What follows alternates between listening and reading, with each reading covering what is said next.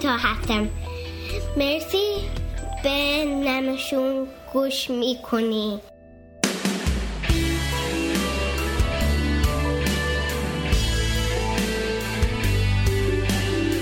This is Namashoon, a Persian broadcasting from CKCU 93.1 FM in Ottawa.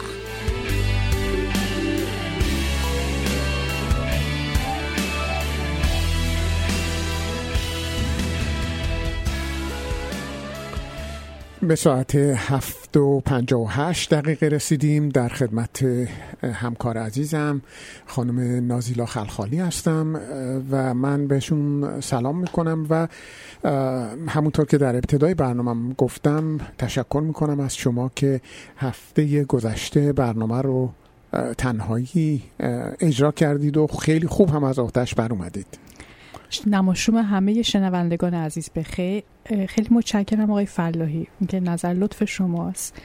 و خودم هم خیلی لذت بردم. من اصولا کار رادیو و صدا رو خیلی دوست دارم. از بچگی هم عاشق رادیو بودم. و به هر حال شما هم این اعتماد به نفس رو به ما دادین که ما بتونیم جای شما بشینیم و احساس کنیم که می‌تونیم این کار رو انجام بدیم. به هر امتحان خوبی بود تمرین خوبی بود و خودم هم لذت بردم. یک بار دیگه در خدمت شما هستم. این بار می‌خوام درباره یک داستان دیگر ایرانی صحبت بکنم. البته فکر کنم فقط یک داستان نیست.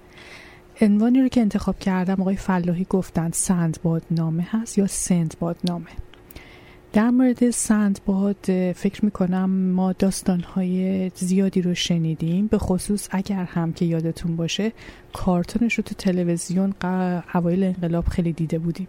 یه کارتون ژاپنی بود که مدام داشت جیغ میز که می‌زد و روی دریا بود.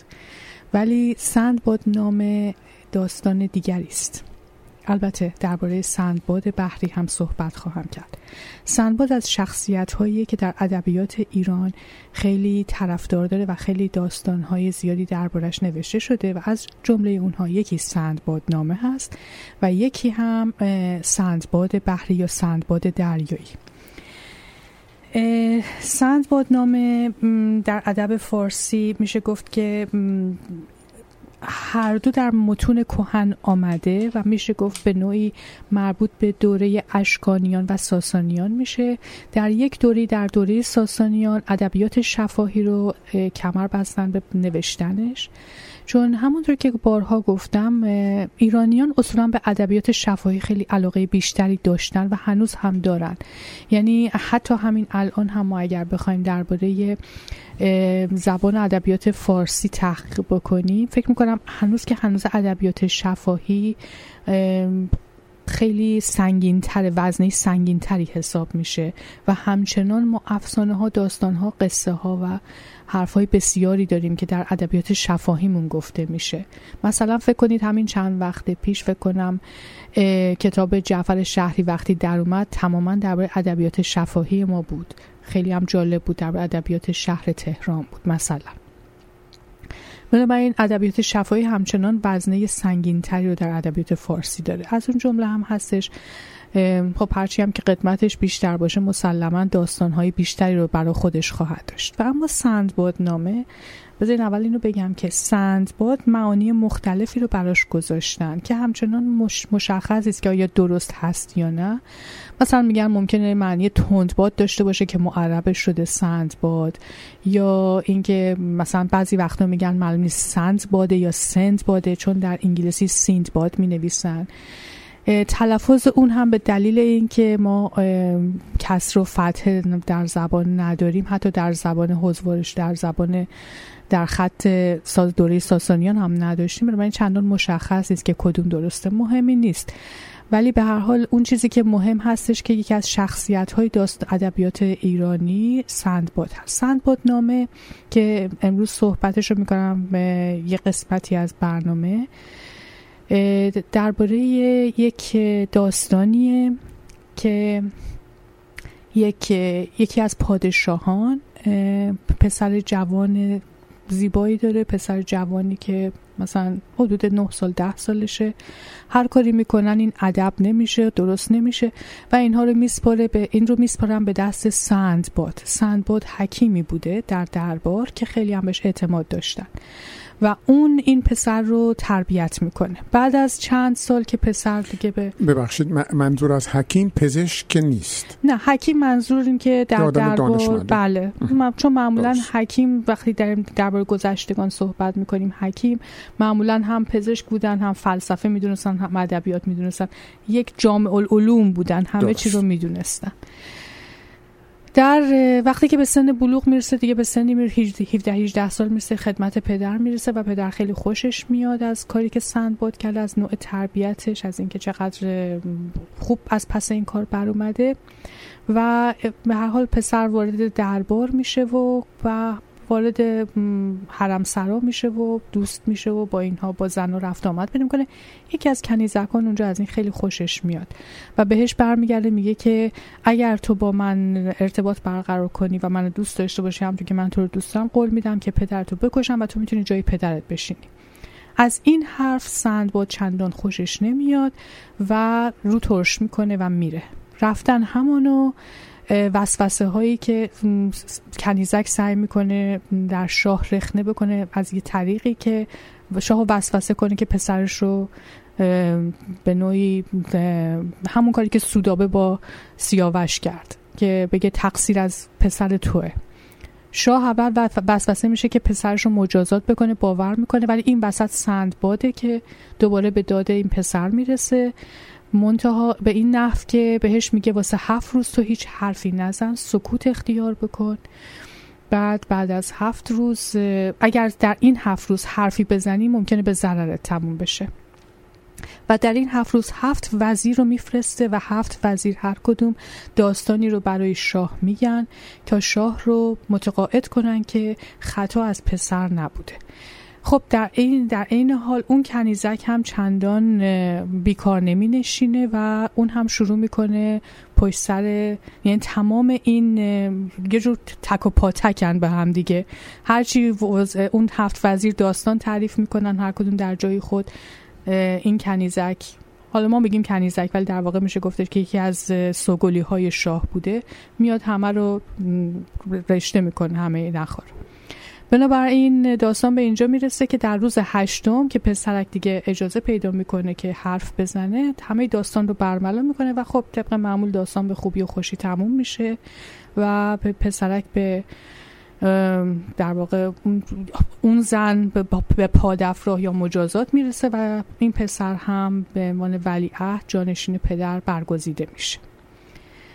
در داستان سندبادنامه خود سندباد در واقع شخصیت اصلی هست و نیست. یعنی کتاب به اسم سندباد هست و اسمش هم هست سندباد نامه. ولی شخص داستان شخصیت اصلی کتاب رو ایفا نمی‌کنه. فقط حکم این رو داره که میاد به عنوان اینکه هفت وزیر رو معرفی کنه و اون هفت وزیر داستان رو بگن.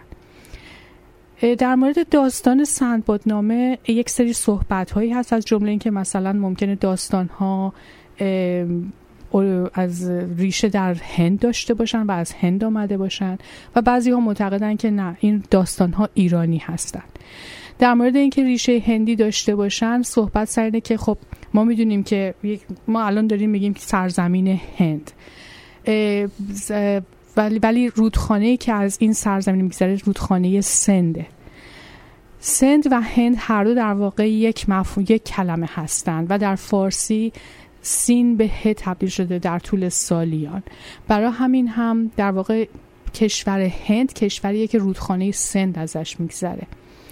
ممکنه که کلمه سندباد اصلا از اینجا آمده باشه. برخی دیگه معتقدند که نه این داستان دقیقا جایگاه ایرانی داره. چون درست در همون زمانی نوشته شده که مثلا کلیل و دمنه نوشته شده و یا نامه های تنسر نوشته شده. بنابراین در این زمینه هم یه مقدار صحبت هست. میشه گفت که داستان ها هم آمیخته ای از داستان هایی هستن که از هند آمدن و داستان های ایرانی. چون مجموعا چند داستانن داستان های در همن یعنی یک داستان تموم میشه و داستان دیگه بلا فاصله شروع میشه. یک حالتی انشالله در برنامه های بعد هم صحبت خواهم کرد چیزی رو که می‌خوام بگم. یک حالتی مثل هزار و یک شب داره. یعنی داستان ها تو هم تو هم هستن. باز از لحاظ ساختار داستانی یک جاهایی هم شباهت به کلیله و دمنه پیدا می‌کنه. پس ممکنه تاثیر نوع قصه گویی هندی رو در خودشون نگه داشته باشن. از دیگر مشخصاتی که در این که داستان ها وجود داره زدیت با یعنی داستان هایی که وزرا هفت وزیر تعریف می‌کنن داستان هایی هست که می‌خوان به شاه نشون بدن که زنان هیلگرن و خیلی راحت می‌تونن با یک مقدار اشوهگری خودشون رو تو دل شاهان جا بکنن و به اون چیزی که می‌خوان برسن. و یک دید خیلی منفی نسبت به زنا میده. همین خودش میگن می‌تونه نشون دهنده این باشه که ریشه در آین هندی داره. چرا؟ برای اینکه در داست در آین هندی در بسیاری از ادیان هندی که در اونجاها هست دیدگاه خیلی خوبی نسبت به زنها ندارن. و این رو حالا بنا می‌تونن یکی از دلایلی که میگن ممکنه تاثیر ادبیات هند باشه بر این داستان این می‌تونه باشه. به هر حال داستان ها داستان های بسیار جذاب و شیرینی هستند و بعضی وقتا داستان هایی هستند که درباره مثلا می‌تونه درباره عشق و عاشقی باشه. داستان های مثل یوسف و زلیخا مشابهش رو در این می‌تونیم پیدا کنیم. خود داستان همونطور که گفتم یه حالتی مثل سیاوش و سودابه داره. و گاهی وقتا هم داستان های از حیوانات میگن. بنابراین داستان ها رو میگم تلفیقی هست از هزار و یک شب از کلیلو دمنه و داستانهایی به این گونه. ساختار داستان نوع داستان. در کنار این ما یک سندباد دیگه هم داریم به اسم سندباد بحری.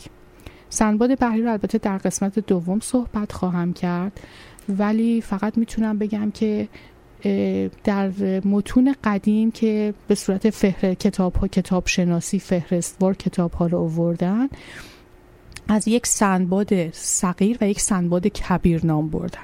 سندباد کبیر منظور همین سندباد نام است که الان تعریف کردم و سندباد صغیر به تعبیری می‌تونه سندباد بحری یا سندباد دریایی باشه. و اما سندباد به در دو جا همونطور که گفتم صحبتش شده. این سندباد رو سندباد نامه رو که الان صحبتش رو کردم اولین بار به فارسی بعد از حمله عرب رودکی به نظم در آورد که متاسفانه الان در دسترسمون نیست هیچ دسترسی هم بهش نداریم. چجوری ما این رو می‌دونیم که این اتفاق افتاده؟ این رو در همین نسخه شناسی های قدیمی فهر فهارسی که نوشته شده در اونجا نوشتن که چون دو تا سه تا کتاب هست که میگن رودکی اینها رو به نظم در آورده من جمله کلیل و دمنه که اونم ما باز ما دسترسی بهش نداریم. فقط شنیدیم و خوندیم در مثلا فهرست مسعودی یا فهرست های دیگر. بله. این هم یکی دیگه از اونها هستش که گم شده. ولی اون نسخه ای که در دسترس هست و همه در واقع الان ازش کمک می‌گیرن مثل نسخه زهیری سمرقندی هست که شاعری مربوط به قرن ششم و هفتم هجری اون نسخه باقی مونده که نسخه معتبری هم هست. سعید نفیسی روش کار کرده و چند نفر دیگه روش کار کردن. اولین بار یکی از نویسنده های ترک اینو تصحیح کرد منتها اون مثل که اشتباهاتی داشت و بعد دیگه خود ایرانی ها آوردن و روی اون کار کردن و چاپش کردن. داستان های خیلی جذابی داره که فکر کنم که اگر اجازه بدین یکی دو تا از اون داستان رو براتون بخونم که خیلی هم کوتاهه. میشه گفتی که گیت صفحات آخر کتابم هست که اینها رو من بتونم پیدا بکنم براتون بیارم. داستان در مورد مثلا این دوتا داستانی که می‌خوام بگم داستان های کوتاه درباره حیواناته و در پایان داستان هم صحبت از این می‌کنه که یک سری پندهایی که سندباد به شاه میده. در واقع در آخر داستان سندباد حاضر میشه و توضیح میده که برای اینکه بتونی پادشاه خوبی باشی باید این کارا رو بکنی. یک مقدار توضیح میده توضیحات اخلاقی اضافه می‌کنه به داستان. و اما داستان هایی که می‌خوام تعریف کنم شاید این اینطوری باشه. داستان زنبور و مورچه. و مثال آن چنان زنبور است که در صحرا مورچه ای دید که به هزار حیله دانه سوی خانه می‌برد. گفت ای برادر چه مشقت است که تو اختیار کرده ای و این چه عذاب است که برگزیده ای بیا تا مطعم و مشربم بینی که تا از من باز نماند به پادشاهان نرسد. خود پریدن ساخت و مور از پیش دویدن گرفت. چون به دکان قصاب رسید بر گوشت نشست. قصاب کارتی بزد و زنبور را به دو نیم کرد و بر زمین انداخت. مور چون آنها حال بدید در دوید و پای زنبور گرفت و می‌کشید و می‌گفت چون غذا برسید قبات تنگ آید و که کفایت و دانش سود نکند. مرغ زیرک به حلق آویزند شاه بر سنباد سنا کرد و فرمود که من همیشه بر خرد و حکمت تو واقف بودم و به هنرمندی و شهامت تو واثق. و اینجا نوشته کلماتی که بر کاخ افریدون نوشتن یکم. هر که گوش به قول سخنچین و نمام دارد و بر آن وفق کند رنج ها بیند که دست تداوی خرد از تدارک و تشفی آن قاصر ماند. هر که به لباب البابان و الباب بیان پرورده و در کنار مادر خرد تربیت یافته باشد به هیچ وقت از مکر دشمن غافل نباشد. سوم. از دوستان به اندک مجانت مجانبت نکند و آزار در دل نگیرد. چهارم. چون دوست دشمن شود او را عزیز دار تا درخت محبت و شجره اتحاد و اعتقاد تراوت و تازگی یابد. پنجم. مشورت با مرد دانا کن تا از رکاکت رأی آمن باشی و اعمال تو از سمت, سمت راستی نیفتد. ششم. از دشمن خانگی حذر کن و دامن در کشیده دار. هفتم اگر خرد داری بر مرد ناآزموده اعتماد مکن که زیرکان گفتن دیوازموده به حس از مردم ناآزموده.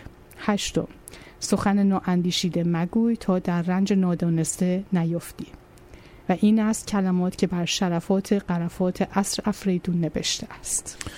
مرسی خانم خسته نباشید بسیار زیبا.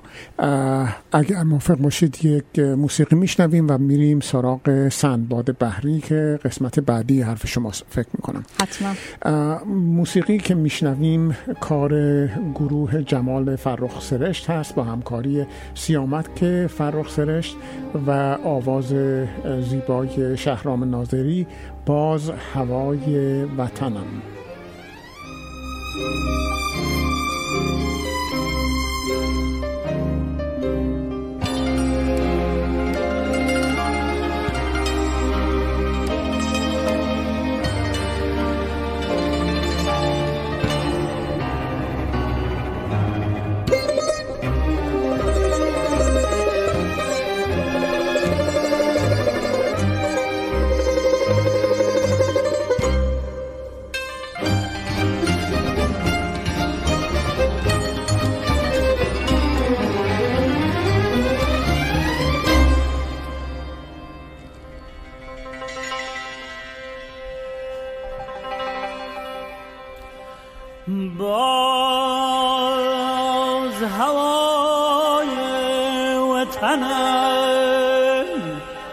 وطنم آرزوست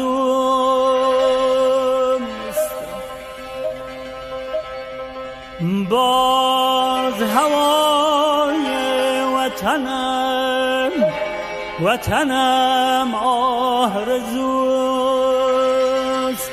تکیه بکن آن زدنم زدنم.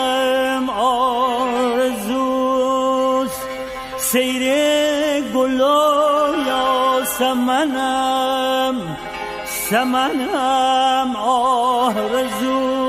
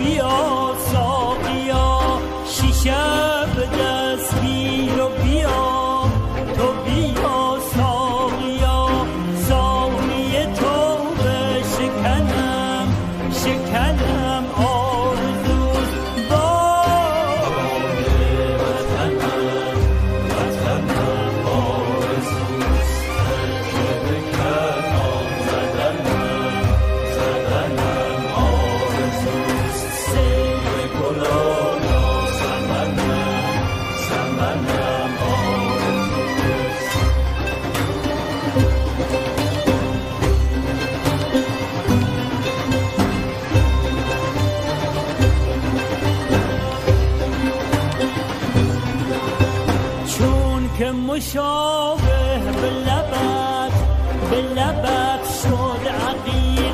چون که مشابه به لبت به لبت شد عقیق.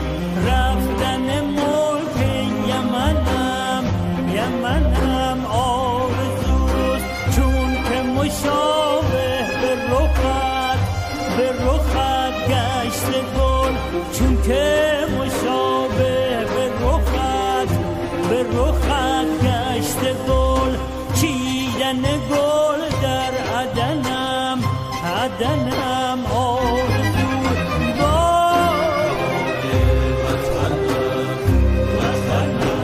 ساعت 8 و 19 دقیقه رسیدیم در خدمت خانم نازیلا خلخالی.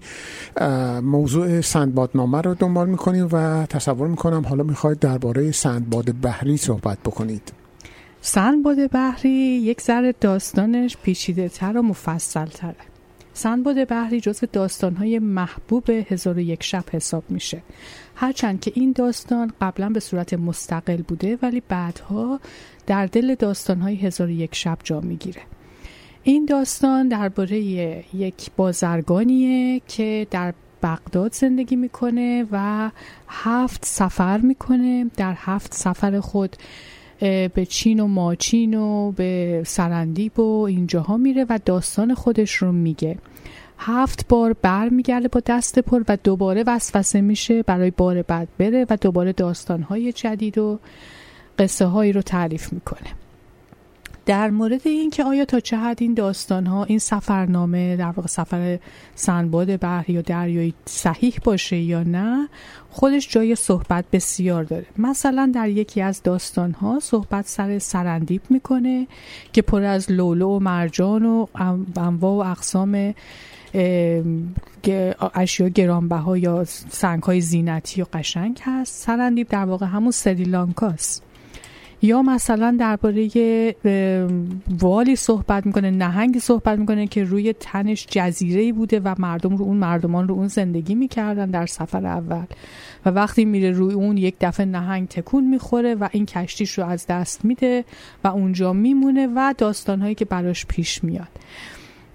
داستان ها درسته که بعضی جاها خیلی اقراق درش هست و بعضی جاها ممکنه چندان هم واقعی نباشن. ولی میشه در دل اونها بعضی از داستان ها رو واقعیت رو پیدا کرد جزایری رو پیدا کرد آدمیانی رو که اونطوری زندگی می‌کردن. حالا ممکنه مثلا اگر برگشت گفتش که آدمیان قول قولی بودن یا آدمخوار بودن یه مقدار ممکنه اقراق توش باشه ولی باز هم با این حال میشه این رو تصور کرد که وقتی که بازرگانانی که دریانورد بودن برمیگشتن به مکان خودشون در قهوه خانه ها وقتی جمع می شدن شروع می کردن داستان ها و ماجراهای خودشون رو تعریف کردن و همین می‌تونست الهام بخش نویسندگان بشه برای نوشتن. به خصوص که در مورد چین و ماچین بود که سفرهای طولانی حساب می شد و جالب سر اینه که هر دفعه این بازرگان به خلیج فارس و بصره و اینها میاد و دوباره برمیگرده. از بصره نشون میده که خلیج فارس از همون زمان چه مکان مهمی برای رفت آمد بوده و چقدر کشتی ها از اونجا برای آوردن و بردن کالاهای پرزرق و برق رفت و آمد داشتن. فقط نفت نیست که از اونجا الان امروز میره و میاد. همیشه بازرگانان در خلیج فارس رفت و آمد داشتن. داستان های سندباد بحری اون چیزی که ما امروز می‌خونیم و میشنویم بسیار متفاوته با اون چیزی که در اصل بوده. اصل این داستان همونجور که گفتم به اسم سندباد صغیر در ادبیات پهلوی بوده ولی بعد کم کم کم کم در دل هزار افسان یا هزار یک شب جا پیدا کرده.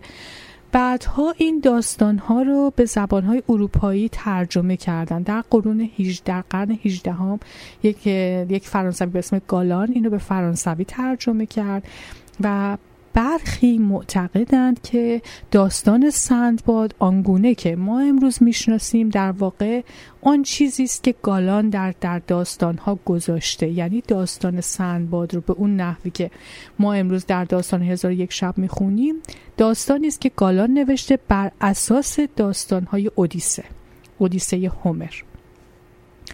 یا اینکه بعضی ها معتقدند که داستانی که امروز ما داریم می‌خونیم اصولا با اون داستانی که نوشته شده اصلا چیز مجزایی هستن و ممکن الهام بخش خیلی داستانهای بعد از خودشون هم شده باشن. مثلا همین داستانی که این قسم سفر اولی که گفتم که جزیره روی تن نهنگ هست و اینها این حداقل خود من رو شخصا یاد داستان پینوکیو میندازه زمانی که با پدر ژپتو در دل نهنگ جا گرفته بودن. یا مثلا داستان دیگری داره که وقتی میخوندم بیشتر من یاد داستانهای اودیسه مینداخت بنابراین بعید نیست این داستانی که ما امروز داریم می‌خونیم داستانهایی باشه که نویسنده های اروپایی به سبک داستانهای اودیسه و ایلیاد و اینا بهش اضافه کرده باشن. داستان هفت, هفت سفره. همونطور که گفتم و هر بار هم اتفاقی براش میافته. همه مال رو از دست میده در اون سفر. ولی در پایان وقتی که برمیگرده با دست پر برمیگرده. و در آخرین سفر دیگه هیچ اصلا توان برگشتن از, از هارون رشید چون در زمان هارون رشید این اتفاقا میفته از هارون رشید می‌خواد که دیگه بمونه و نره. و داستان جالبه که از اونجایی شروع میشه که یک پسر باربری نشسته بوده در سایه دیوار که درست به سایه دیوار کاخ همین سندباد بحری بوده و شروع می‌کنه به قرض زدن که بابا خسته شدم چقدر من در بیگناهی باید حمالی بکنم بار ببرم بار بکشم و پولی به هم نرسه جوونم من هنوز خیلی آرزوها دارم. سندباد بحری اینو میشنوه و اینو خبر صدا می‌کنه و که بیاد توی خونش و داستان رو تعریف می‌کنه. در هفت شب برای این داستان رو تعریف می‌کنه. مثل اینکه فکر می‌کنم اگر اشتباه نکنم مثلا در هزار و یک شب با شب 548 شب 549 باشه که داستانهای سندباد بحری گفته میشه. و در اینجا خیلی جالبه که از نظر روانشناسی از نظر اجتماعی از هر نظر که بخوایم بگیریم مثل اینکه داره دو گروه رو با همدیگه مقایسه می‌کنه. یک گروه بازرگانانی که تن به خطر میدن و به رغم اینکه تن به خطر میدن موفق برمیگردن. یک گروه هم آدم هایی که انگار در یک جا پونس شدن اصلا نمی‌تونن تکون بخورن و همونی که براشون میاد قانع نیستن فقط بلدن قور بزنن. این دقیقا آرزو آمال و آمال مردمی رو میگه که همیشه در سر داشتن که مثل این بازرگان پولدار بشن ولی نمی‌دونستن چه خطراتی در, در, در پیش دارن و فقط داستان ها رو از بازرگانان در قهوه خانه ها شنیده بودن. در این داستان از این لحاظ خیلی جالب و جذابه. باز هم اگر بخوایم این طرف تر بیایم می‌دونیم که در ادبیات جهان داستان سندباد خیلی تأثیر گذار بوده. ولی بگذارید یک در پایان داستانم فقط یک نکته رو حتما اشاره بکنم که چون خودم کار کردم و اینو خیلی دوست داشتم حتما دوستم بشم اشاره بکنم. آقای بهرام بیزایی یک کتابی نوشته یک نمایشنامه نوشته به اسم هشتمین سفر سندباد. چرا من اینو بهش توجه کردم؟ چون دوره لیسانس هم برای پایان نامه ترجمه یعنی این نمایش نامه رو به فرانسه ترجمه کردم و خودم خیلی نمایش نامه رو دوست داشتم. ولی بعدها که رفتم تحقیق کردم و خوندم دیدم که این نمایش نامه رو اولین بار آقای پرویز دکتر پرویز مرحوم دکتر پرویز ناتل خانلری نوشته بود.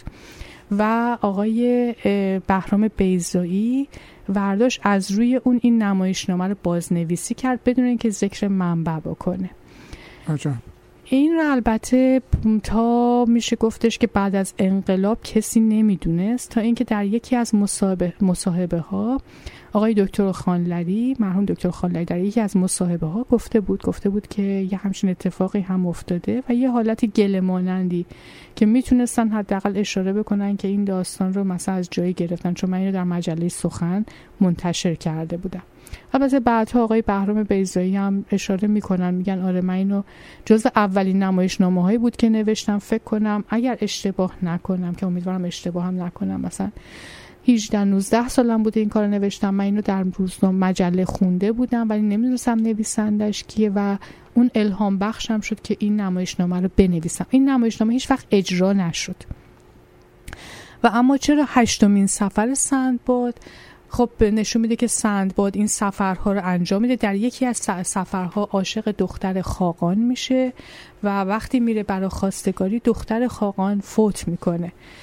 و دختر خاقان در, در لحظه مرگ به این میگه که من فقط دلم می‌خواد بدونم که خوشبختی در کجاست. و سندباد هفت سفرش رو میره به دنبال خوشبختی.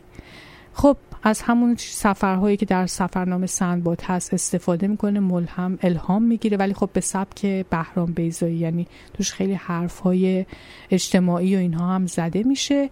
هشتمین سفر سفر مرگه یعنی نشون میده که تا پایان مرگ هم به اون مفهومی که دختر خاقان به دنبالش بود و این رو به عشق اون رفت اون رو پیدا بکنه پیدا نمی‌کنه. و در هشتمین سفر دچار در واقع وارد سفر مرگ میشه به سوی مرگ میره. داستان فوق العاده زیبایی است. من که خیلی خوشم اومد و خیلی قشنگ بود. دلم می‌خواست که اگر می‌تونستم به اصل داستان که دکتر خانلری نوشته حتما دسترسی پیدا بکنم. با این حال توصیه می‌کنم که اگر می‌تونید اینو حتما بخونید. در نکته آخرین که تفاوت سندبادنامه با سندباد بحری در اینه که سندبادنامه خب تفاوت داستانی اصلا خیلی. یعنی در واقع میشه دو, دو تا شخصیت با هم ربطی ندارن. یکی بازرگان یکی اصلا حکیم درباره و کاری نمی‌کنه. ولی یک تفاوت خیلی جالبش اینه که در یکی زنان میشه گفت که مکار و هیلگرن و همیشه داره در بدیهاشون میگه. در این یکی اصلا زنان نقش آنچنانی ندارن. زنی آنچنان در داستان نیست مگر اینکه مثلا دختر خاقام دختر خاقام باشه دختر شاه باشه عاشق هم بشن با هم ازدواج بکنن. در نه در مذمتش میگه نه در ستایشش میگه نه در نکوهشش میگه.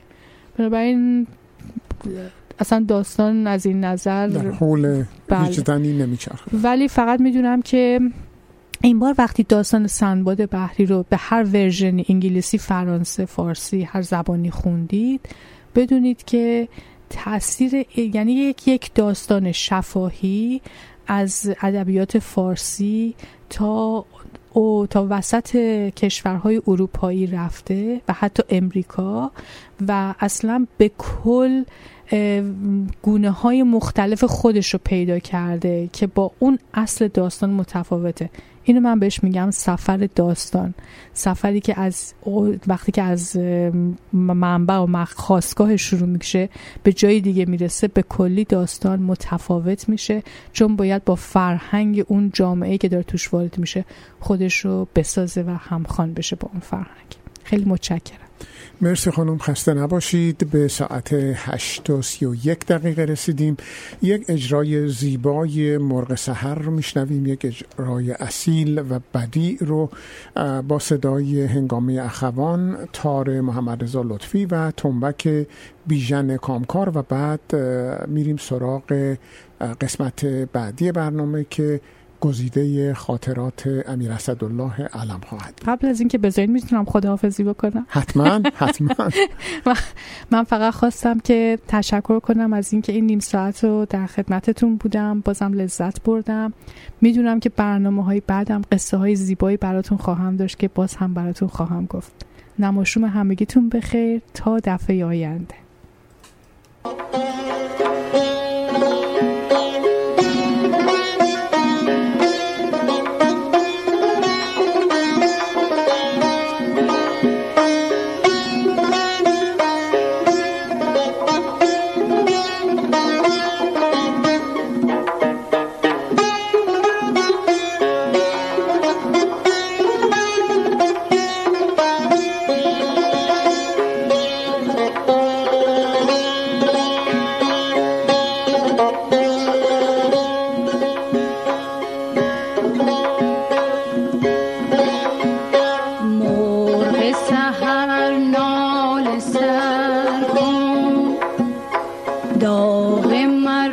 بر شکن و